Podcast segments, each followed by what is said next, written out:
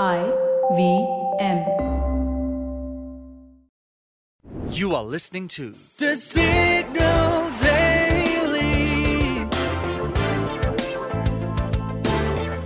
brought to you by Front Page Studios. This summer hasn't been the best thus far, and there's even more disappointing news, especially for mango lovers. So, as per the Economic Times, extreme heat has hit North India weeks earlier than anticipated, causing damage to mango crops. This poses a threat to the thousands of farmers who produce the fruit and sell it to millions to earn their livelihood. However, this summer, conditions seem bleak. Due to severe weather conditions, mango output and quality have dropped significantly across the country this year. According to reports, the limited production is expected to raise the price of the fruit by up to 60%. Unfortunately, agricultural experts believe that climate change has lowered mango crop yield by 30% in the last year due to rising temperatures and less rainfall. And reportedly, in the upcoming year, that is 2023, the production might drop by another 25 to 30%. As per the Agricultural and Processed Food Products Export Development Authority, India produced approximately 15.03 million tons of mango per year. UP, Andhra Pradesh, Karnataka, Bihar, Gujarat, and Tamil Nadu are the country's leading mango growing states.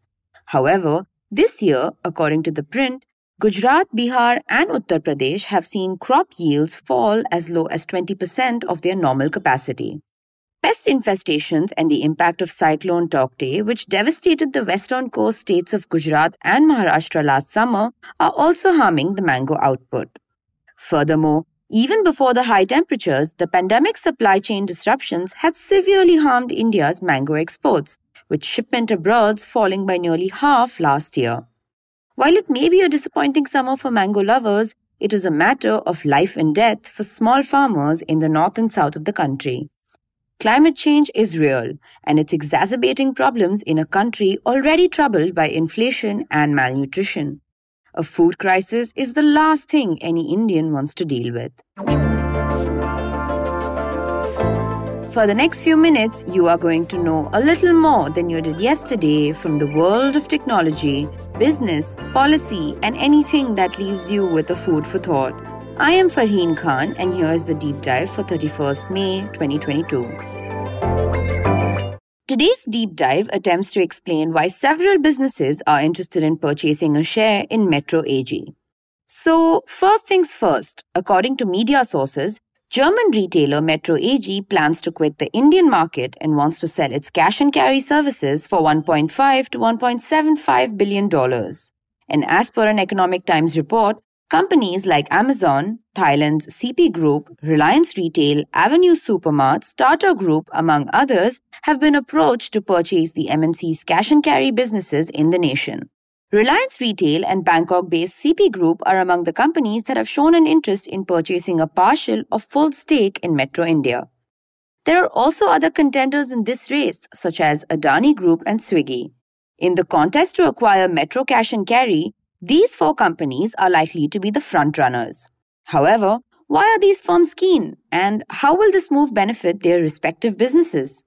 So it's quite straightforward. If Reliance cracks the deal, it will strengthen its position in the retail industry, helping it to battle against retail giants like Walmart, Udaan, D-Mart, and Amazon. The Bangkok based CP Group, on the other hand, already has a cash and carry presence in a number of countries through its subsidiary Siam Makro.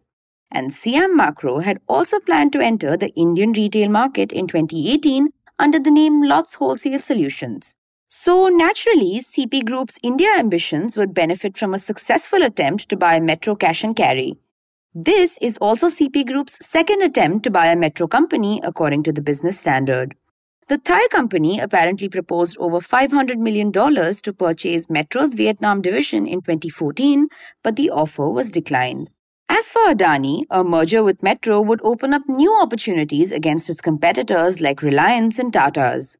The Adani Group's retail presence is primarily through Fortune Mart, which has just debuted in the market to sell Adani Wilmar goods. And since Adani has big intentions for growth beyond its oil and food businesses, this deal would be a win win for the conglomerate. And then there's Swiggy. We had recently told you of the food aggregator's plans to enter the e commerce market. Swiggy's intention to buy Metro AG is quite simple.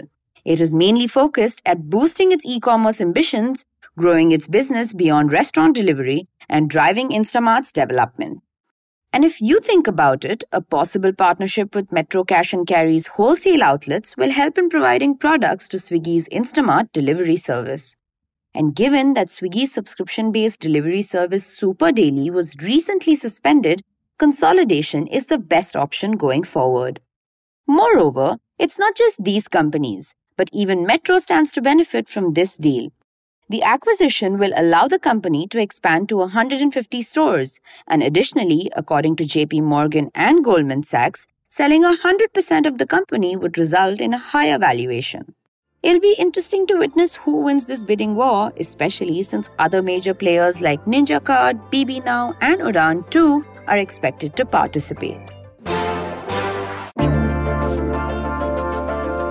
You can catch this podcast every morning on Spotify, Apple, Amazon Prime Music, Google Podcasts, or wherever you listen to your podcasts. We are the signal.co on Instagram, LinkedIn, and Twitter.